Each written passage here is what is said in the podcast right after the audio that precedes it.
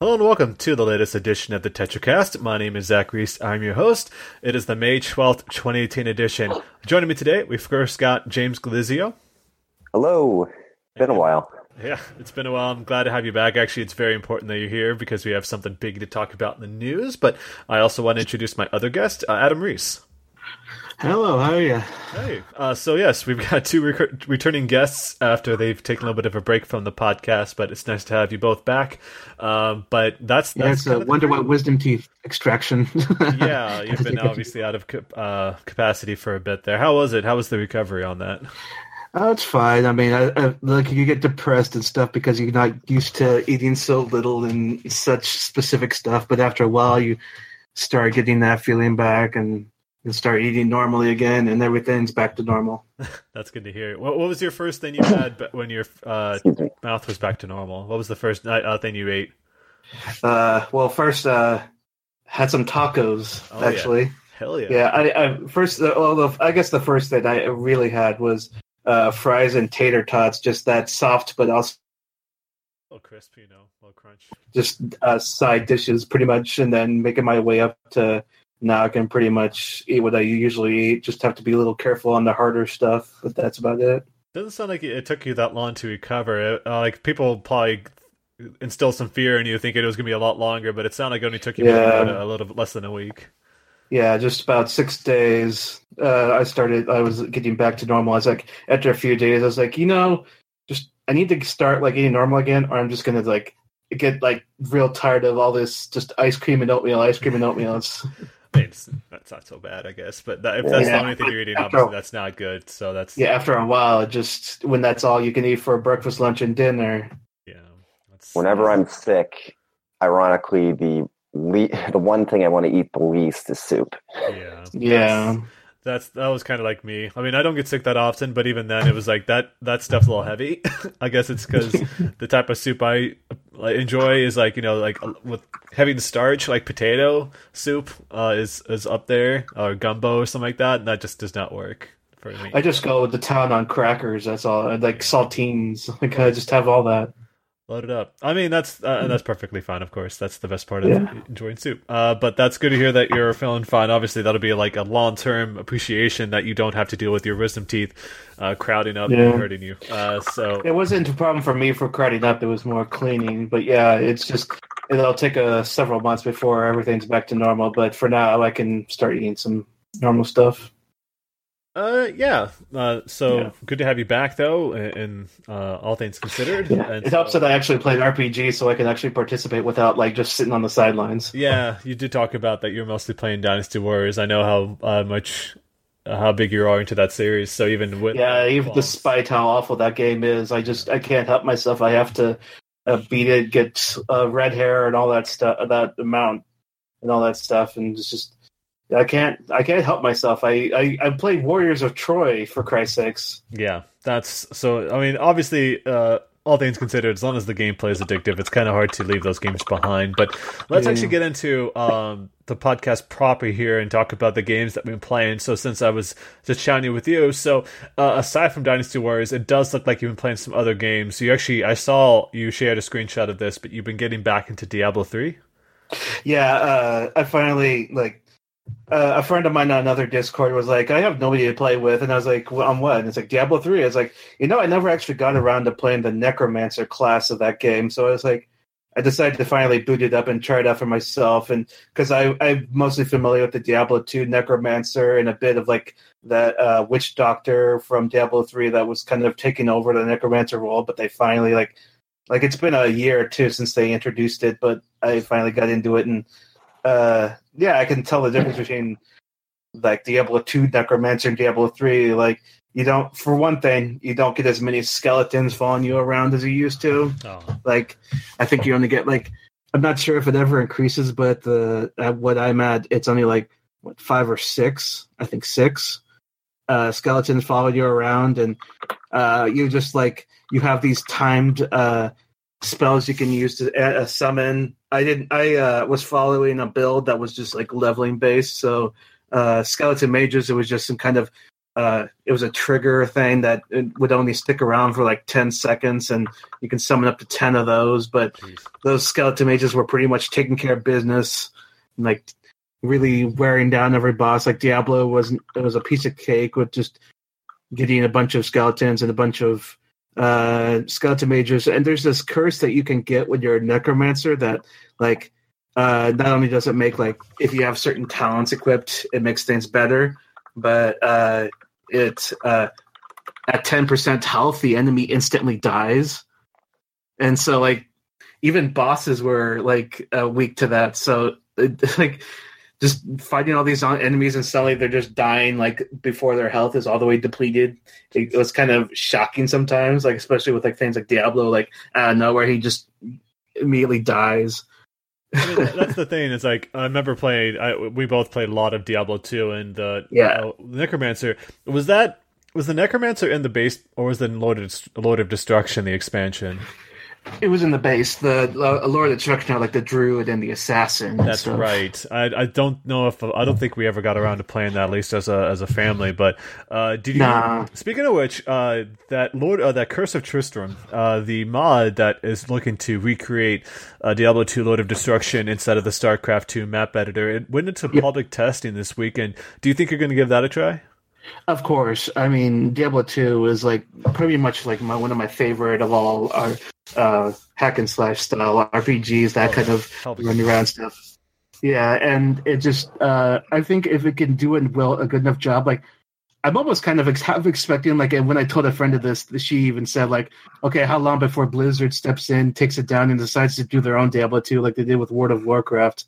Eh, it's kind of different, though, considering there's a ton of mods for Diablo two already that exist, and for StarCraft two. I, I think for, in, in this case, it, in, it's it's the difference between that and actual private servers that are using their, you know, software and such. So yeah, I'm sure. Uh, well, uh, since uh, I, I want to at least like read up on it first, because if it's just going to be like, uh, I don't know how much they're going to like kind of call back to what Diablo two was, or if they're just going to try to like give you the feeling of being in Diablo two. Like, I don't know how well it'll match it, but I think that, uh, yeah, I'll give it a try. I mean, I uh, have a few other games I'll be meaning to play, but I'm sure I'll uh, I'll put some time aside for that mod. I mean, since we're on the topic, actually, this is something that we posted up on the site the other day. Uh, the fact that uh, Amelia... I'm trying to say the name. It's like Amelia. Uh, this user created a mod that actually installed uh, H D graphics instead of Final Fantasy Eleven. I know you were playing that yeah. recently for quite some time. Yeah. Uh, I actually, uh, I actually just resubscribed earlier this month because I I've been meeting like I kept talking about it with some people on this other Discord server, and it's like, you know what? I'm just going to reinstall it. Yeah, uh, t- even though like two I, three days yeah, to do it, just yeah, it took a long ass time yeah, to that's... reinstall Final Fantasy Eleven. Like I don't know why, but it's like first you install the game, then you get into the game, and now it has to update the game when you're trying to launch Final Fantasy Eleven through the Play Online viewer, and that just took overnight. That's the thing. Like uh, people who don't know, it's that. So obviously this was uh, Final Fantasy Eleven came out around the time that it was still new to have like online services on the PlayStation two, and so yeah, even like that. even the like trailer for Play Online was like, hey, you can chat with other people, you can listen to music, you can do this. Wow, it was trying to make it like a big online service, and that just clearly didn't happen. Uh, but yeah. like if you beta tested like we did, they would send you uh, a cop like a hard drive because it required it in order to run it. It was one of those few like exclusive. It, it required the hard drive in order to run. I, yeah, even the like yeah, the beta. Test. Even the beta testers were giving like they got free copies of Final Fantasy, like a few choice ones. Like our uh, Zach and I's brother, he got a copy of Final Fantasy Eleven for the PlayStation two that included the hard drive, and we were all jealous. Yeah, yeah, we still have that box too. Uh, yeah, but um, even if they store wires and stuff now. Yeah, it's the thing where it's like um. Unless you buy the most recent edition of Final Fantasy Eleven, uh, like the the package, uh, which I don't remember the last one that came out. It's probably like a few years ago. It was. Uh, I'm trying to remember. It was like Winds of something. Uh, it was the one that included the, the Rune Fencer and the I think the Geomancer and Uh, let me look it up for that a second. Still like, you know, you can... Well, I mean, I just wanted, I mean, it's it's not really important. It was more just the fact that, so when you think about it, you're back then it was a pain in the ass uh, because you had to install the updates, uh, which would be running on these servers that were like scattered out, like they weren't really very local. I mean, it was hard to, hard to uh, download updates. But then if you think about it, yeah. now we're talking about like fifteen years later, having to install all the client updates since the game's release. Uh, there's a ton and of all these free package updates like a Crystalline Prophecy and all that stuff, and yeah, yeah, yeah the last the, expansion, is, whatever it's called, yeah, the last expansion was called Seekers of Adolin. That's yeah. that's the one, Adolin. That's that's the one I was thinking of. But if that's yeah. how you pronounce it, of course. Yeah, yeah, that's that's it's. It, I mean, this was actually notorious about the time the game came out. It's that you would be spending about six to twelve hours installing all the updates and everything, even back then, and so that put off a lot of yeah. people from the game itself. But especially, it sounds like the base game came yeah. with like Rise of Zillard. Yeah, Wasn't so, there a raid boss in Final Fantasy Eleven that took like an absurd amount of time to actually beat? I think it was Pandemonium. Yeah, but they no, screwed it, up. Uh, it's yeah. that they were doing it like the really slow way, I guess, because some people came back later and played it themselves and were able to beat like a, like more than like less than a fraction of the time that it took them to do it. I think it's that they were doing it like the slowest way possible. I think it was. I, I don't remember. Yeah, it was. It's it's kind of like brings to mind the thought of like attacking uh, a creature that's only weak to magic, that kind of thing. Yeah, of like using, you're just doing it the long way when there's obviously enough. But it's hard to tell. Like I don't know if they changed it after that came to light. They, or I think if, they did. I think that's also part know. of it because pe- yeah, there were stories about how people were getting dehydrated, uh, getting sick, getting hospitalized, like yeah, like exhausted. Uh, it, it's it's like a whole group of them, and they were there were stories about that. I, I'm I actually now that I think about it, I think they did uh, nerf it after a while because of that those stories. But even then, I think that other people were talking who were. Also participating at the time. I think they were like the first group to try it out. I think other people tried it and they said that it wasn't supposed to be that difficult. I think it's just yeah. They, um, I'm reading up on it now and it's like this got Final Fantasy Eleven boss causes vomiting, takes eighteen hours to beat. Yeah, and it, the name of the boss was named Absolute Virtue. Yeah, that's because there was like multiple enemies, like multiple boss uh, forms and everything. Yeah, it was, like, people are trying to take G R P G care of final boss. So it's uh, they just screwed up royally. But yeah, I was I was curious because I saw the comparison pictures for that. And so do you? I know you've of course used mod, you've used like you know uh, client side mods for the game itself. Are you going to yeah. give that a try? Yeah, I mean, like, Windower, which used to be this program that would just, like, allow you to play in windowed mode, because if you tried to play full-screen Final Fantasy Eleven and all-tabbed, it would crash the game. They made it so they could, like, and for a while, Square would, like, actually, like, you'd get in trouble with uh, cheating if you, uh, you, it would have trouble with cheating if you were, like, using Windower, uh, but, um, after a while, like, when I finally got back to the game after years of being away, Um, th- they would have these add-ons and plugins of stuff like uh, uh, being able to like uh, uh, uncap the frame rate so you can run around. It's like sixty frames per second, and yeah. um, and uh, there's all these like things like a, a mini map. Uh, one of my most uh, one of my favorite add-ons in the uh, in Windower is this thing that like you know there's there's locked. chests all over the uh, when that can drop from enemies, and you have to put in a certain uh, combination between one and ninety-nine, I believe. And uh, this add-on would like uh, re- remove the ones that you got tips that said that, that that they couldn't be like the first number is odd. So let's get rid of all these ones that have evens, and uh, it would just narrow it down and give you a percentage chance of which one it was. Like it wasn't always accurate, but I enjoy, I like kind of I use that to its fullest because I wouldn't have to write everything down. That's pretty helpful, especially yeah. It's like the the it's a lot of gambling in that game, uh, trying to figure out what their role is supposed to be. But uh, I do remember a lot of very helpful things about that back when I was yeah. playing it not too long ago. Uh, so yeah, uh, the minimap, having that in a little tiny yeah. little, uh, little thing you can drag around. I think I showed it up to you and Sam and the uh, and our other brothers when uh, I was playing. I just show you guys that. Yeah, like look, there's this kind of uh, uh, countdown clock, the the, school, the skill uh, cooldown meter, and all these things that they just add in through Windower. And uh, but getting back to what you originally said, as um, I actually um, put the files. I actually I, I already like downloaded the uh, updates last night, and I planned on uh, playing it today. So uh, when this is over, I'll probably go ahead and play some of it. Yeah, it looks awesome. Uh, yeah, it's, it's significant work was done, and I'm not, it kind of reminds me of like Phantasy Star Online, and somebody like redid Forest and stuff, and like it was such a different experience. And I wonder if like this uh, new graphical overhaul would give me the same experience. Oh yeah, Blue Burst, the P C version yeah. of Phantasy Star Online. Yeah, we're talking about. yeah, yeah, yeah. It's, that's the great thing about the modding community, able to do all that stuff. And it helps, once again, that this is client-side stuff, so they can do a lot of work with it. Uh, same with yeah, one of those, Star Online, too, so yeah. Yeah, one of those Windower uh, add-ins actually makes it so like you could change the look of your character client-side, so if you didn't like being an elven or a human or a hume, you could make it so you look like a an Ataru or a Galkin, and like everyone else would see you normally, but you could just change how you look, so...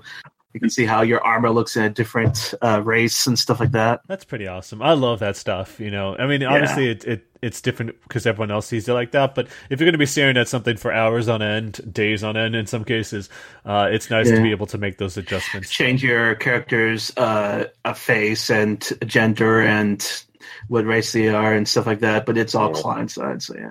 Pretty helpful. H G texture packs are pretty awesome mods. I remember playing through uh, a backup, actual backup. I have a wee copy of uh, Xenoblade, but playing through it on Dolphin. Yeah, with the I played that too. Yeah, yeah. And it's really well done.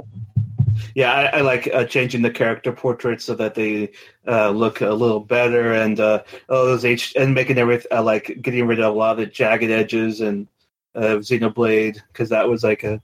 The grass is a big thing for me. Yeah. Yeah. It's pretty incredible. So, I mean, it's it's amazing seeing that the work that's being done for, for those games. Uh, and though, like, and you were talking about like the quality of life updates. It makes me wonder just how significant that Final Fantasy Eleven remake that Nexon's working on is supposed to be, because that's definitely still in development. Because apparently, um, as soon as last year's G-Star, which is like uh, South Korea's version of E three, yeah, yeah. Uh, uh, it was around that time, in fact. Uh, Uh, Yoshida, uh, Final Fantasy fourteen, he said that that's still in development. He he wouldn't say anything further about it, but it said that, you know, uh, they're focused on fourteen stuff still, and that they'll have news to share regarding that remake soon. So that's good to hear. Uh, I hope it's not just a mobile game, though. I'm it hoping is... it'll like get pushed to P C, but if not, then oh well. I mean, it's it, it is, but it's also like a uh, it's. Final Fantasy Eleven still, so it's not like it's it's going to be completely void of all those benefits and all. So uh, hopefully we'll hear, see more about that. But there were a few screenshots that were shared, and that looks about what I expected. So uh, yeah. Uh, and last game I see that you're on here, speaking of online games and mobile games, in fact, uh, you playing that MapleStory two beta. MapleStory two, yeah. Uh, it's... Um... It's it's like uh, it kind of reminds me of like playing Dragon Quest Builders, of running around and the camera pulled back and stuff, and everything's cube like. It, it's not like a level of Minecraft cubes. It's more like the entire environment is made up of like these distinct blocks put together to make the environment. So like a building would be made out of like uh, it seems like just like a it would just voxels. Make out of cubes. Yeah. yeah. Well, it's sort of voxels, but it, at a grander scale. It's like yeah, you're standing on one cube and you walk to the next cube kind of thing. Oh. I mean, it's not like it's not like that kind of jilted movement, but it's more like that uh, every cube is like made up of like what one character could fit on kind of thing. And so uh, you would be running around, and uh, uh, you a lot of the environment is destructible, so you could like take down fences and barrels and stuff, and they'd be they'd respawn shortly thereafter. And uh, there's not a lot to the game. Like it's I know it's in closed beta, but at the same time, like it's obviously released in Korea already, and the game isn't going to change much. Uh, maybe a class added here or there, but for the most part, uh, it's it doesn't have much going for it. Like, it, yeah, the gameplay is pretty, like, just... Uh, oh, one of the things I like about, actually, the U I in that game is that it borrows the Final Fantasy fourteen of way of, like, the, if you use the gamepad, it has, like, those uh, icons put at the north, south, east, west directions on both st- times. It's kind of like that kind of gamepad layout for the uh, skill bars and all that. So that that it, it's always nice to see that in an MMORPG. And MapleStory two obviously borrowed that from, you know, the likes of Final Fantasy fourteen. Yeah. But MapleStory two, um, not much to it right now. Did you uh, did you play yeah. the original MapleStory?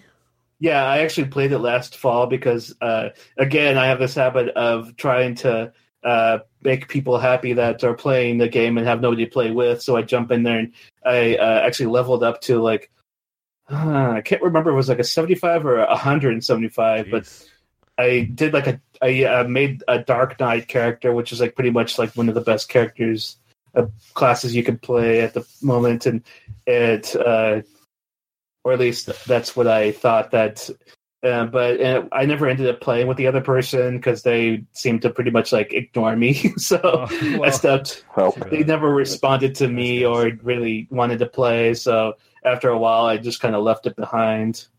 But yeah, I did play plenty of MapleStory. It had some interesting story. Like some, uh, they had like some um, a line of missions that was uh, pretty, um, I think, pretty well, pretty well written. So. I'm hoping MapleStory two doesn't like seem as shallow as it does right now. I think I hope it evolves, but right now it there's not much to it other than like uh, spamming the same attacks over and over. That uh, it has some interesting dialogue choices. Like uh, this one guy would tell you a story, and it would use a cutscene where it painted him in this glorious light of like, "Oh, I did everything I could." It's like. And it, it comes back, and your only response is something along the lines of, um, I totally believe your true and not at all nonsense story. Obviously, he's trying to make himself look better than yeah. he actually is. That's pretty great. Yeah, like, it just, like, uh, it just, you could see right through him that he's, like, lying about what happened. And, like, you could, you even saw the other side of the story within that mission, but it just, I think it just kind of played out. Like, he was just telling you about how awful this person was when it was obvious he was being, he was being framed for it. And it was like, yeah, I, I can see where you're coming from here. that's that's the kind of interesting thing about those, like a lot of those types of games, is that the story can sometimes help lift the experience somewhat. Because uh, I remember a game called Dragon Nest uh, that I played. Yeah, yeah, I played. I actually played that as well. So, yeah, that, that like, the story was ago, actually yeah. all right. Yeah, it was better than I expected it to be. Yeah, it's like one of those things where like you could just find a diamond in the rough. The game itself might not be the diamond, but there might be a moment or two in there that you'll see that. Uh, just mix up for a lot of the kind of drudgery of those kind of games. Yeah, yeah. I mean, to be fair, like, uh, sorry, uh, not to talk over you, James, but like the Final Fantasy fourteen beta was missing a lot of features until it went live, like a, a lot of the cutscenes and stuff like that. So that could also be potentially the issue there. Yeah, and speaking of Final Fantasy fourteen, I did play. I have been playing it a little bit more. I haven't. I actually haven't really touched eleven because the person I planned on playing it with is waiting for that. Uh, login campaign to continue, which I think it starts on the sixteenth for Final Fantasy Eleven. So people that had a previous subscription can play for like a week or two. Oh. So I'm waiting for that to start up to have people to play with. But fourteen, I, I started this thing called Palace of Doom, which is like this thing that was added a couple uh, years ago, but I never got around to playing it. It's just kind of like this kind of roguelike experience where you get sent to this uh, uh, dungeon-like area where it's a roguelike where... Um, You start off at level one, and you pick up items on the way that, uh, I mean, you don't get, like, uh, better weapon and uh, weapons and armor, because your weapon and armor is the same, but it levels up. So, and then you pick up these items that enhance your strength and stuff, and uh, the skills you have are unlocked as you get to the level where you would have been able to do it in the real game. And, uh, yeah, it has this kind of weird old-school feel, too, because, like, when it, your character sheet is, like, Uh, old school, like uh, blue background, white uh, grid uh, thing, wow, and it's like, like you have like a sp- Super Nintendo Final Fantasy style. Yeah, yeah, like, and like you save your progress on this kind of. You the way you save your progress is like save one, save two, and it's like in those blue bars as well from like the S N E S Final Fantasy games. Gosh, and I didn't hear about this. Yeah. I didn't see anything about this. I mean, I don't. I'm planning on getting back into fourteen eventually. Like I only played the beta for that. Uh, James, actually, yeah. Did you play any fourteen?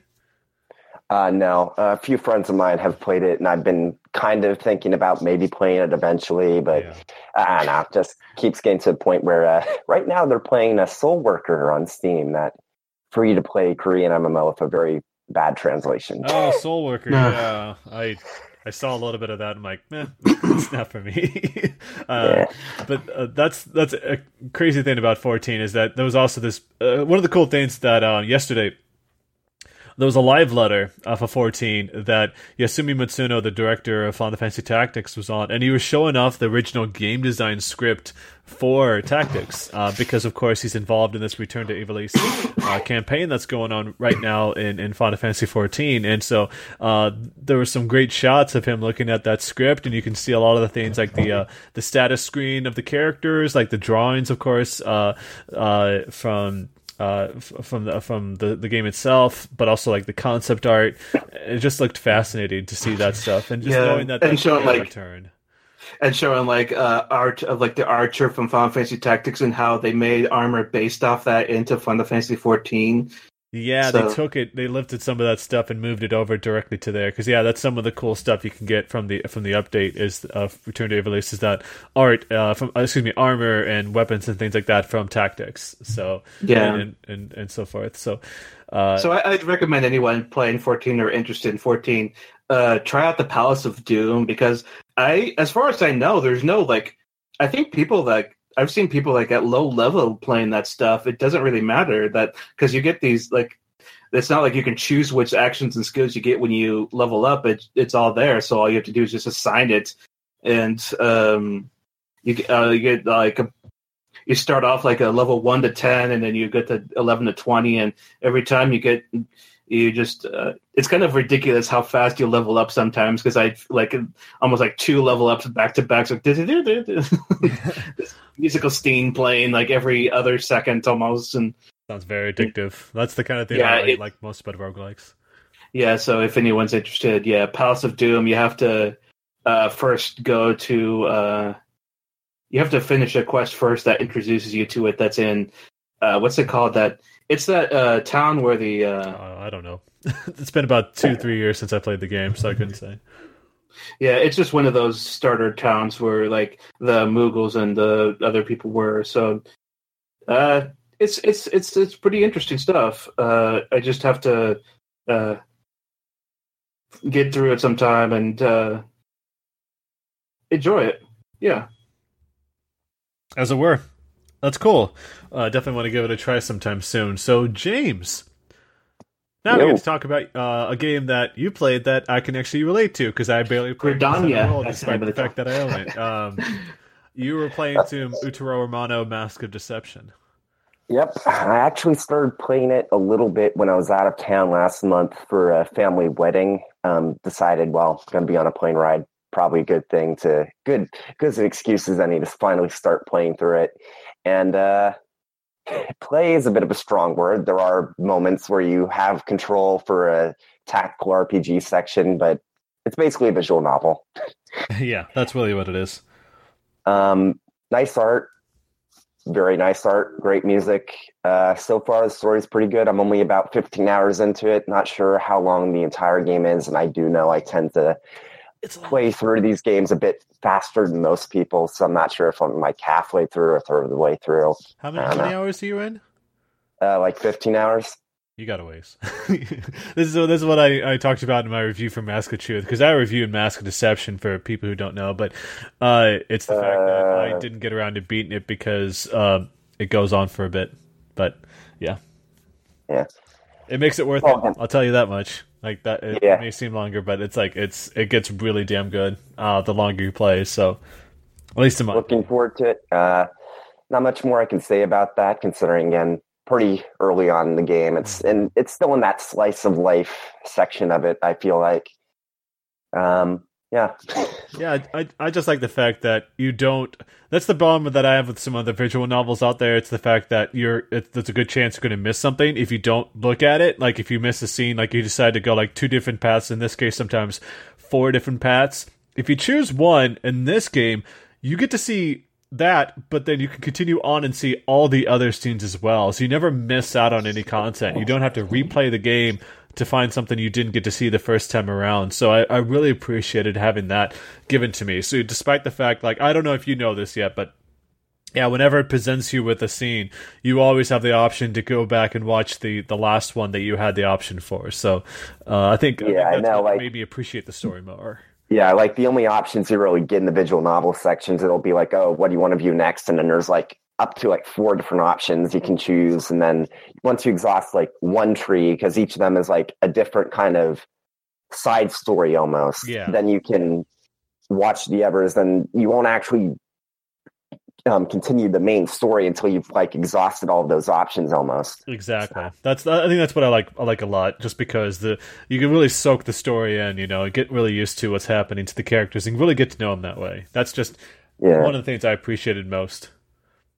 Also, uh, been a while since I watched the adaptation for the first not uh, first game, the anime adaptation. But oh, it's yes. interesting seeing the uh, um, the connections to the previous story and all that. Still not sure quite like how many years, like what the time span is between the two, especially when you when you hear that. Don't spoil like, it. If, if it's if it's if it's, yeah, no, no. Especially when you hear early on in the game that like characters can live to be like around two hundred or even older. So it's like, oh, mm. uh, yeah. uh, it's it's interesting to note the fact that like um, uh, the game itself. Uh, the, they released the game. Uh, the, so they made a remake of the original Utau Romano, uh, and it came out the same day that the game celebrated its its birthday. So uh, that was like just a couple weeks ago. So the game's been out in Japan. The remake, they just took the uh, engine from Mask of Deception of Truth and, and Mask of Truth, uh, and and remade the original game. So I hope that Alice announces a localization for that sometime soon as well, because that'd be pretty great. But yeah. considering how long it took for those two games to get here, I don't well, know. For Mask of Truth, the wait was only like less than a year. Yeah, so oh, it's, it's because yeah they, they were like in Japan they were like a year apart, but for us in America, yeah, it was a much shorter span for sure.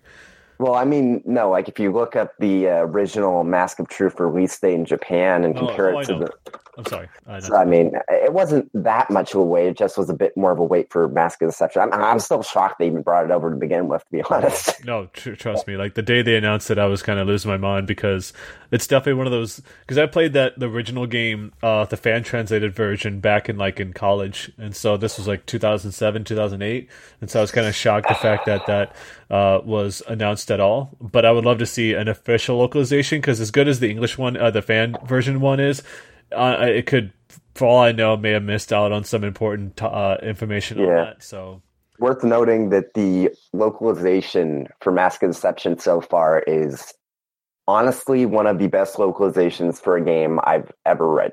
It's what I was really it's good. Crazy when you think about what happened to Persona like I, five. I, yeah, I remember uh, um, a few months ago there was a, someone I follow on Twitter. Like he did like a review of like the translation for Mask of Truth, Mask, Mask of Deception, and he said that even if you know Japanese, he'd recommend people read the localization because it was that good.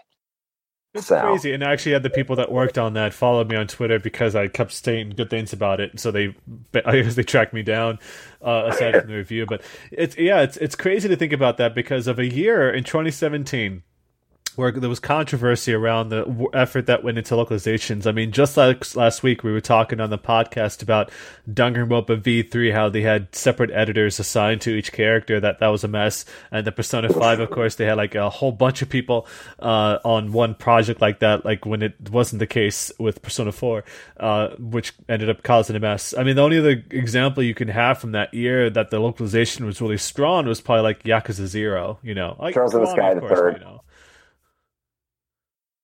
Trolls in the Sky at Third also came out last year. Yeah, yeah. I mean, Yakuza Zero was a different team entirely, if I'm not mistaken. But yeah. uh, I think uh, Mask of Deception and Mask of Truth was also internal Atlas, so Atlas U S A. So uh, good for I, them, I, you know. I want to say they were actually contracted out for uh, um, for um, Mask of Deception, Mask of Deception, Mask of Truth, because oh. I heard people saying that they would they were hoping if Atlas um, brought over the remake that they would contract the same people. Oh, okay, I stand corrected. Thank you for bringing that information, because I, I just kind of assumed. But then again, their hands were full with Persona five anyway, so I'm sure, especially because it was delayed. Yeah. Uh, I'm sure they amazing were all job. On that. If, if you're at all interested in stories and R P Gs, or you want a visual novel that has some gameplay, Utau Romano. Also, I can agree on that.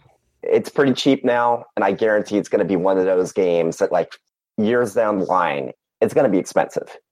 It's Mask one of those. Deception, games. Yeah, it's been like twenty bucks. It's still got the special edition. Mask of Truth too, like, is only yeah. like thirty, so it's like, but I mean, you know what I'm talking about. There's certain games that, you know, like they get really cheap because they're niche. And obviously there's a lot of copies in circulation, but once they all sell out, like because of how niche they are, people aren't selling them. So the price just skyrockets. I wonder what like, you're uh, talking about, like a certain game, the fact that the D S went out of print, like the, all the software went out of print.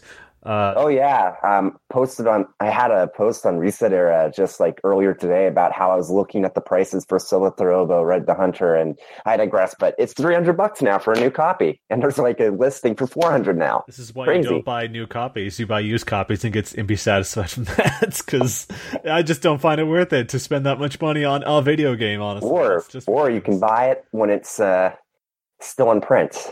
Yes. And it's, it's cheap before it goes out of print. Oh, who knows? I mean, they're working on that new entry in that series. Maybe they'll reprint the old one, perhaps. Uh, uh, or put it in digital form. Who knows? That'd be... Well, we know with game collectors, digital isn't really a big, big draw. Yeah. So.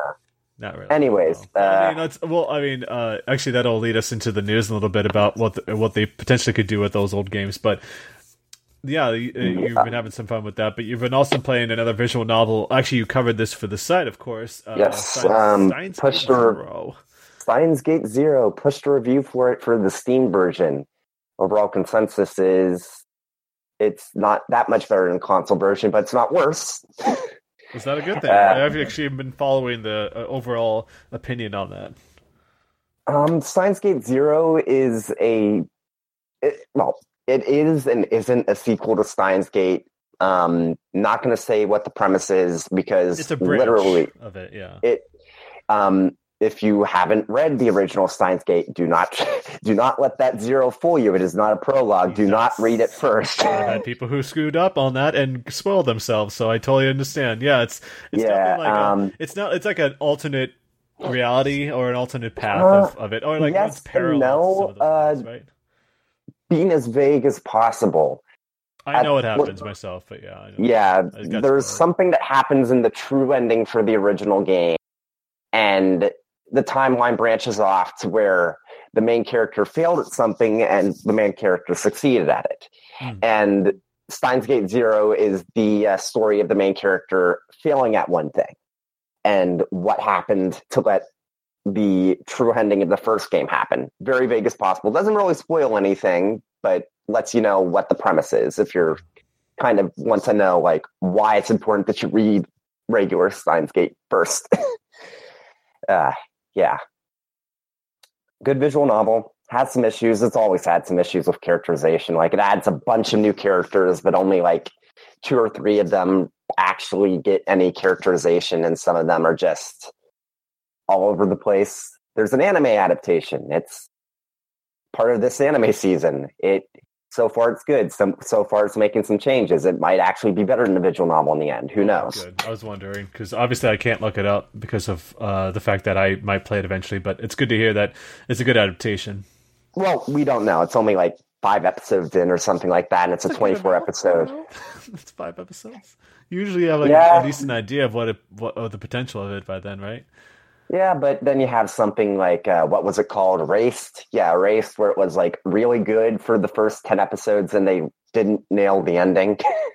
Yeah, that's great. So you never know. You never know. Yeah, I remember hearing At least it has the potential to be good, unlike the uh, Chaos Child adaptation. That was only twelve episodes. Uh, that was crap. Two years. Yeah, like, uh, let's put it this way. Steins Gate, the original one, is like a forty-hour visual novel, maybe a little less if you're a fast reader like me, maybe a little more if you're a slower reader. And uh, that had twenty-four episodes. Uh, Chaos Child, um, it's like a seventy to eighty hour visual novel, and it only had twelve episodes. Oof. Okay. So that's all you need to know. Anyways, that's about all I've been playing. I have been kind of finally getting back to Ao no Kiseki, but that's pretty much it. And nothing really I can talk about there because don't want to be... Uh, I mean, we don't even have Zero no Kiseki here. Yeah, so. I don't want to rub it in on people that are, that's happening too, but who knows? Maybe we'll hear some news about it, perhaps on Anime Expo or something like that, or maybe even E three. Uh, X C, like fan translation is, I'm not sure if it's sixty percent or seventy percent done editing. Either way, we're getting there. So it's kind of funny you mentioned that because um, So people may remember, like a month ago, Sega announced uh, the next Sakura Wars will be coming to uh, Japan. And so uh, we got some news yesterday, a couple different news. Uh, for one thing, the fact that it's going to be a console title. I mean, there was actually, a, a, during the announcement, there was something that we may have missed, where the p- creator said that it was going to be coming to the latest platforms. Uh, you know, still could be somewhat vague and like, do you mean mobile still? Uh, but apparently during Sega's earnings report that they posted for the fiscal year that ended at the end of March of this year, uh, they said they had that listed as a packaged game, which for them means uh, console, because uh, that's broken out from uh, aside from uh, digital games or smartphone smartphone games uh, and other and other properties like the pachinko games. It's kind of depressing if you look at the pachinko games, because it's a Valkyria Chronicles pachinko game, a Sakura Wars pachinko game, uh, just all this kind of stuff, uh, and uh, a Yakuza one even. It's it's like, oh god. Uh, Japan. Well, I wouldn't be really depressed about that, considering we do have Valkyria Chronicles four coming. So. Yeah, I just mean the fact that, that that's a thing that exists, you know, uh, because it, it reminds me of that report that I saw that uh, the Neon Genesis Evangelion films, uh, that all three of the ones so far, so far, that have come out, uh, one pachinko machine based on Evangelion grossed more than those movies combined. I was like, okay, that's just how it is over there. Uh, but yeah, it, it's it's um it's on the earnings report. It mentioned that it's a console game, and because it's the way it's listed, it'll be out by the end of March of twenty nineteen, which is great. Uh, which is crazy also because they haven't shown much. It just means that we'll probably have a big reveal at Tokyo Game Show. Uh, but uh, aside from that, it's I was curious because a few years ago, uh, this team uh, Iwakura Productions, uh, they announced that they were going to be uh, look like uh, doing a fan translation of the original.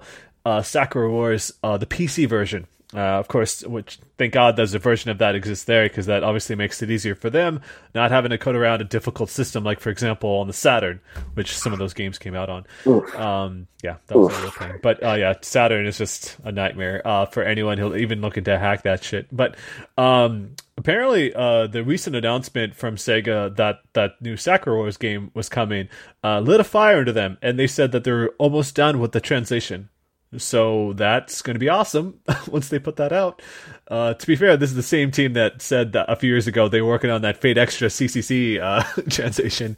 Um, but there's been more recent updates on that. Uh, like I think last December they had a trailer for that. So it's they've been better about sharing updates with that. But the Sakura Wars, personally, I'm way more excited for, because it's definitely one of those series that could have been huge here. I, I think Sakura Wars...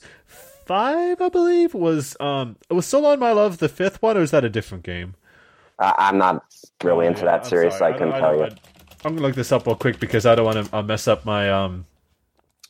But hey, I'll bet you that we'll get this new one. I mean, if they can bring over the Project Diva games, if they can. Yeah, we might get this one. Yeah, exactly. Okay, so yeah, Sakura Wars Solon My Love was the fifth one, but I, I, I forget if it was the. Uh, The fourth one or the third one, that it was supposed to be like this big breakout title for the uh, uh, for the international release, but it actually they, they stopped plans uh, at the last moment. So yeah, Sakura Wars was supposed to uh, break out in the Western markets and ha- and try to find success there, but it kind of fell apart in the midst of all that happening. So that's a that's a real shame. Uh, but in any case, uh, this. P C version apparently is getting close to translation, and we'll definitely be covering that. If it comes out well, I might even like import a copy of it and stream it, because uh, I think that that's that'd be great to be able to play through that game, uh, and you know, might as well post it for posterity. Uh, but yeah, so it's just a lot of visual novels on your side, though. Uh, well, pretty much, yeah. Cool. Uh, for me. I've been playing uh, Atelier Lydie and Suelle. Uh, I mentioned before that the reason I didn't post a review on launch day was because my computer, because they decided to send me a P C review code, which I wish they didn't, honestly, because that's kind of difficult. I probably could have had it exchanged, but I thought, figured I'd go with it. Uh, but my desktop computer at the time blew up, and so I had to wait till I got the parts to... Um, upgrade uh to, to build a new one, which took about a month. And so since those since that time had passed, I figured I'd kind of take my time with this and and really soak my uh uh you know stick my teeth in, into it before I try to do a review, uh which is nice and relaxing, considering in the past having to cover these games in such a short time has been kind of challenging, uh, especially when you want to really get to know a game. How's the port, you think? Because I know that um, Koei Tecmo's always had some small issues with P C ports. Like, either there's, like, yeah. missing graphical options from the P S four versions. I mean, I played Blue Reflection like on P C, and I know it's it's not always great, uh, especially on Blue Reflection. Having, I, I don't know, I, actually I think it was Chow who played it, um, but we experienced lag during the cutscene switches. You know, even during the C G stuff, you're like, "Are you serious?" Uh, which is uh, real pain. Uh, Toki didn't have the same problems. I think even like uh, was it uh, Bladestorm had that issue too. Uh, P C ports not being great, um, but from what I, I, I can say, it's, a, that, it's like a Koei thing. If all their P C ports are pretty garbage. Well, how's Neo's P C port? I haven't really heard any like complaints about it, no. and I'd imagine it was fairly popular. Yeah, I, so let me just say that um, my computer isn't the best. I did buy a lot of the latest parts when I upgraded my computer this time, but I still don't have a great graphics card. I will say when I uh, took out my old three point five inch hard drive that I had, they're like the really old plate style, uh, I installed a M two uh, S S D, which is those like you know flash stick style. Like it's, it looks like kind of like a sticker RAM. Uh, I used that instead. That. I noticed tremendous improvement on my performance with that game. Uh, but as far as settings are concerned, not much. You mostly just got resolution and a few other adjustments you can make. Uh, it's very basic, so it's almost like a straight port, really. It, it's it, there's not much to say other than it runs perfectly fine once I got that uh, setup that I had. Not that you re- need to have an S S D. It was just my own. Uh, and what, what game are we talking about here? Uh, Atelier or? I'm sorry? Yeah. What game are we talking about here? Atelier or Neo? Yeah. With regards to the P C port. I, I I didn't know anyone was talking about Neo. I was talking about Atelier Lydie and Suelle. Ah, well. Okay, because I was asking, like, well, how is the Neo P C port? Because oh, I haven't heard I'm sorry. That I, I, I, oh, okay. I'm sorry. I was I didn't know what you said. Yeah, you just confused me P C. For a second there. I was like, ooh, ooh. I think yeah. Kyle covered it on P C. I don't know if he did a review or anything like that, but I know he did play it because I think he recorded some footage. And from what I heard, runs perfectly fine. Uh, there's a lot more to it. I think they put more effort into the into the P C port of that one, uh, as far as making adjustments on it.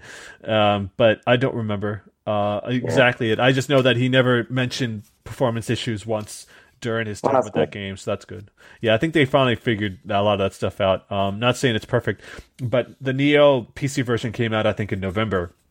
So yeah. it's it's I think it's only like a recent thing that they are getting a lot better at that. But in this case, it's uh, uh, Atelier Lydie and Suelle. It's it's kind of just I'm, I'm sure it's exactly like the console version. You know, run smooth, uh, not no real lag to speak of outside of maybe the typical stuff like running around town, which is just the the whole series has always been like that. There's always a little bit of lag, um, so not real. A lot of optimization for the platform, as it were.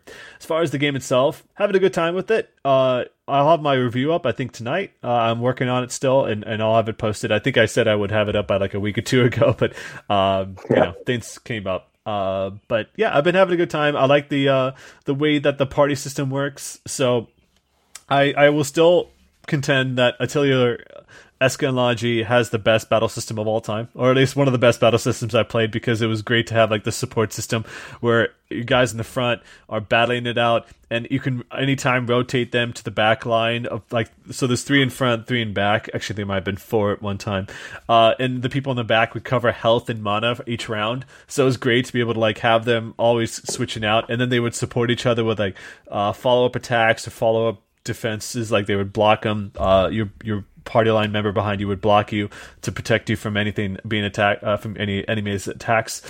In this case, it's it just like the case where like uh based on the move you do, like if I cast a magic spell, the person in, my, in the back line will restore my mana for me, like a little bit at a time. Uh, just cast a spell and does that. Uh, whereas if uh, or if they're like an attack person, uh just like their their jo- their class style is like they're an attack character, uh they'll do a follow-up magic attack on the enemy, so it's like you're really barraging the enemy with attacks, which is great. Uh, or if you like heal somebody else, uh if you get hit by some damage, they'll turn around and heal you up as well. So it's it's it's a really cool thing, and I really enjoy it. I think that's probably the best part of the Atelier series, aside from the crafting, is the fact that the battle system can be pretty enjoyable, especially later on when you're unlocking like these huge combos that really go above and beyond what you'd expect. It gets really over the top to the point where like you're summoning like a dragon or something like that out of the sky, and it comes down and destroys everything. Uh, it can be really fun. Uh, and the story is okay. I will say that it. The downside is that uh, Atelier Fierce, which is the previous game, uh, was way more open. Like you literally, it was like almost like an open world style game uh, in that you're roaming around giant environments and just propping up uh, Atelier shops. Like it's like a it's like a tent you carry with you, and when you get to a bonfire, you would lay it down and you would have your own Atelier shop right there that you can use at any time. This game goes back to the traditional style, like in Sophie, uh, Atelier Sophie, where you're just going from like zone to zone. So that's kind of a bummer, and that they didn't try to expand on that so much. It's kind of like uh, they kind of pulled back on that concept, which I don't think they should have. The maps don't look uh, as impressive, as it were. So I, I think this might be a step down from Fierce, which is a shame. Which is kind of funny because I think that um, a, a person from another site that I, I know. Uh, Azario, which I think James, you know, uh, he said that he didn't like Ferris yeah. at all. So I don't know what the what my uh, opinion is on the level of everybody else's, but um, mm. knowing him, he might have reviewed it on Vita though, so that yeah, might have. Uh, that's that's yeah. I don't know why he does that sometimes. Um, well, yeah, it won't be anymore because yeah, where he's at, where he's at now. Yeah, I don't know. He's, yeah, he's. importing a lot of shit. I know that much. He has a lot of imported games. Uh, in any case, aside from that, uh, there's a game called Girls Frontline, which is a mobile game that's kind of like an Advance Wars style game that you're running around nodes to node. Instead of like a strategy R P G, it's more like a uh, you're going from node to node, and when you approach character, uh, approach an enemy, it transitions to a, a, a little cutscene that has you a line of your. Uh, Uh, your party members attacking an enemy, and they're just firing at each other until the other, either one wipes out. So that's been kind of fun too. Uh, yeah, I've been playing a little bit of that. Haven't played much, but yeah, yeah, it's it's kind of addictive. It's got this weird thing that's like uh, you're like manufacturing units, kind of like uh, uh, Azur Lane. People who have played that one, that's like a super popular mobile game in Japan. That we've actually got an article up on the site if you want to learn more about that. But it's like it's basically like uh, the it's. getting bigger than Kentai Collection or Kenko, uh, which is another huge mobile game. Actually, it's like a browser game mostly in, in Japan. Uh, they're kind of taking over each other. This takes a lot of those elements and tries to make its own little thing here. So it's kind of fun. It's more like a, it's very much like a military type of game though, not like warships and, and, and stuff like that. It's like yeah, it gets kind of serious sometimes too, especially in the intro. Yeah, like yeah, the art is kind of kind of violent. So. I'm I'm I'm surprised that it even came over, considering they're like Japan's like aversion to bringing those kind of games over. Yeah, I don't know. It's it's it's a game that definitely works for us. I mean, it's you can say that about like the the Love Live Automaster games or some or the Girlsbane games. It's it's just that uh, Bane Dream, excuse me, not Girlsbane, Bane Dreams, uh, which is another kind of like rhythm game. Uh, yeah. Kind of adverse to that because the licensing issues around it. Because there's actually, it's kind of funny, like that Bane Dreams game, which is based on a property that's got like an anime and stuff like that. You're basically doing the whole like, you know, uh, it's kind of like a Rock Band or something like that, where you're holding, tapping, except for using your fingers to tap notes. Um, It's got cover songs, which is a lot of anime songs, and I think even some like like original like. Uh, not original, but like actual popular pop songs in there, which is kind of crazy to think about that they got the rights to that stuff. But that's been fun. Probably why it took so long to come over. Probably. So let's get into the news because I've I've talked long enough about the games I've been playing, and so yeah, actually this is kind of a follow up of our previous conversation. Uh, so yeah, Nintendo revealed the news about their online service finally after delaying the the service itself for months on end. So some of the interesting bits about the fact is that, yes, they're finally bringing us cloud saves, which is something people are angry about that. Yep. So the big problem with that is that it's tied to the online service. So, yeah. uh, which is, if I'm not mistaken, isn't that just how PlayStation Plus works? Or um, the reason why people are still up in arms about the way Nintendo's doing it is while you do need to pay for uh, cloud saves on PlayStation, you can back them up using a U S B. And oh, while right. there is just cloud saves with Xbox Live, you don't have to be subscribed to Xbox Live Gold to take advantage yeah, of it. You get two gigs or something uh, free. Yeah. Or yeah. Something more than you get. That's the same yeah. with us, PlayStation, is that you get so much data, but if you get Plus, you get more. Uh, but yeah, in this case, it's that it's tied to the online service, so you're required to pay the money to in order to back up your saves at all. Uh, no alternative options like you just mentioned about the U S B drive. So that's a big problem with that. I'll and that's th- not even going to be an option until like a year and a half after the system came out, which is yeah, pissing. Yeah, so if you got like those Zelda saves, it's worse for people who have um whoever had issues with their Switch and had to send it in. They couldn't back up their saves, so a lot of them lost their data. Uh, all the hours they spent like in Breath of the Wild or something like that, it's it's completely lost to time. But uh, there's other features, including um, they mentioned, uh, well, yeah, the access to the Nintendo Switch Online phone app, which is exa- also the place where you do the voice chat. So clearly they're still offloading a lot of those services to smartphones, which is still kind of crazy to think about. Uh, they also mentioned special offers that might be like PlayStation Plus, uh, as far as like, you know, extra discounts on, on games that are on sale, that kind of thing. Which will be the only time Nintendo's really done a sale. No, I'm kidding. Yeah. But still. Uh, you know, outside of third party, they rarely put their games on sale, that's for sure. Yeah. Um, but, yeah, obviously online play. They also mentioned that uh, there's going to be a service where they're going to have um, N E S games for subscribers. You can you get, you get to have that. It's kind of like a Netflix type of thing. So as long as you're subscribed to their service, you have access to these twenty games uh, that are announced so far. They said there might be more coming later. Uh, but they're only they're only the original N E S games. They have not said anything about Super Nintendo or anything any other platform. It's just N E S right now. So you'll be expecting. Technically, they did like, say something about S N E S when they first announced the online. I don't system. think they did. I think that was someone mentioned that. I think they, they never said that. Uh, I think that I think someone came back and said no. It's they only said uh, N E S and that they might. Uh, they I think that's it because I think someone brought that up and I think they, they got shot down by it. Uh, uh, which makes it all the more better. It's, it's, and they also said something about like a virtual console will be on the Switch, but I think that's just like somebody on Twitter mentioned this, and I agree with them. They're coming to come up with another name so that you can't bring your saves over or your games over from Wii U to Switch. I think that's probably going to be what happens. I mean, that's not stopped them in the past because you had to rebuy the games anyway. But I think it's it's probably more that you'll be able to uh, buy these old games. It just won't part, be part of like a platform as specific as that. So uh, instead of like this uh, big thing, it's like because we mentioned the article when when they uh, confirmed that to Kotaku that that hasn't stopped other companies like S N K, Capcom, Square Enix from uh, bringing back their old games and either selling them as collections, like the a second Densetsu collection, which includes Secret of Mana, uh, or you know the S N K collection that's coming out soon, um, or the uh, the Sega Ages collection. You know, there's all these different things. I think they just don't want to be tied to the virtual console sis- uh, service. It'll just be like a Nintendo thing only. I think so. I think that's why Nintendo decided that's we're not going to focus too much on that. We're just going to bring their games back uh, as we so fit. So maybe Solo Tobro, uh they'll bring that. They'll have like the D S games. You know, they'll figure out a way to release digital versions of that. But getting to um, the pricing for the uh, the service itself, this will be somewhat controversial uh, in the way that it's being presented.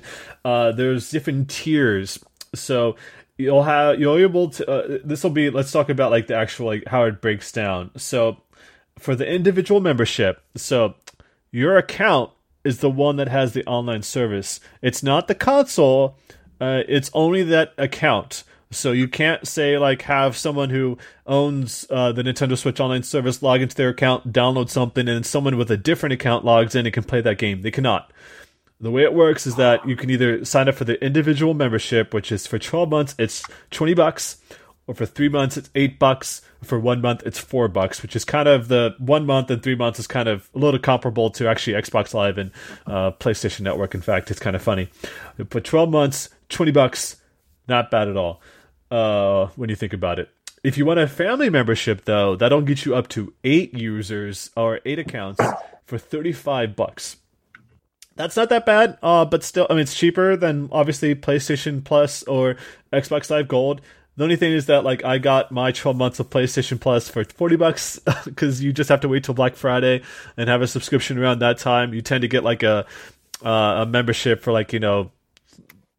I am curious if that will happen with Switch, but I doubt it considering how like proprietary Nintendo loves their stuff, yeah, how they yeah. kind of keep everything inside. They said they're going to sell subscriptions in stores, so you're going to have like you're going to have that happen a little yeah. bit because that's I mean, That won't stop people from eBay, uh, like selling them on eBay for cheaper prices, because like, that's how I got deals on PlayStation Plus. It wasn't through Sony because they sold them at fifty bucks. It was through like, well, actually, it was sometimes also like Walmart offering deals on that stuff. Like, you know, you like you spend forty bucks to get like a, a year's worth of that stuff, and I tend to like stock up on that.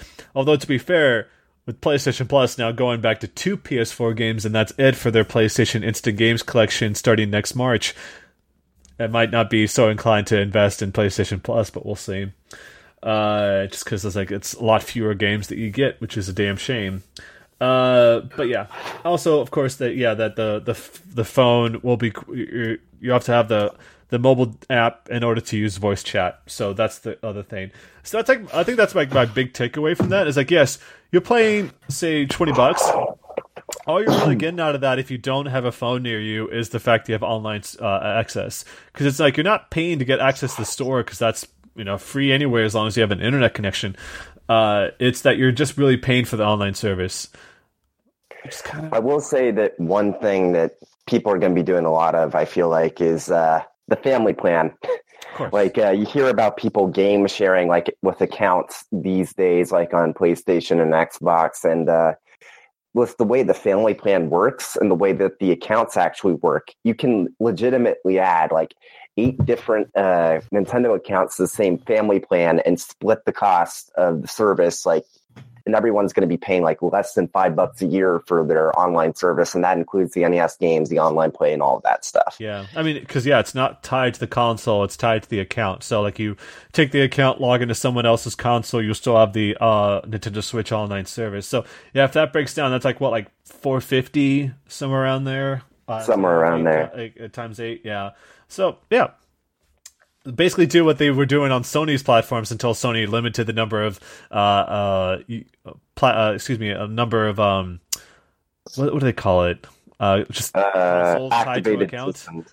Yeah, activated systems. Activated like I remember, systems, it used to be that for both P S P and P S three, you could have up to five uh, systems activated for your account, and all of them could play games on it. Mm-hmm. Then they changed it so that there could only be two P S threes, one P S four as a primary, and uh, two P S P or P S Vitas. Yeah, I remember when they changed. Yeah, I was like, uh, that's altogether like, what, five? Yeah, that's fine.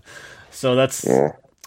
That obviously that threw everything out the window for people who like to do the game sharing stuff. I mean, that doesn't... Oh, yeah, it I'm pissed like... off a lot of people on... Uh, C A G, because I remember in the day there used to be a bunch of people that would like split the cost of digital games like five ways, yeah. And then all of a sudden it's like, oh, so uh, this is awkward. Yeah. Only two of us can can take advantage of this now. Yeah. For people who don't know what C A G is, it's cheap ass gamer, by the way. Yeah, yeah. Uh, they they basically uh, stopped doing. I knew some friends who used to do that as well, but like, yeah, it's not like it, once they start doing that to like Netflix or H B O, it's going to be a real shame for a lot of people too. But this is in this case.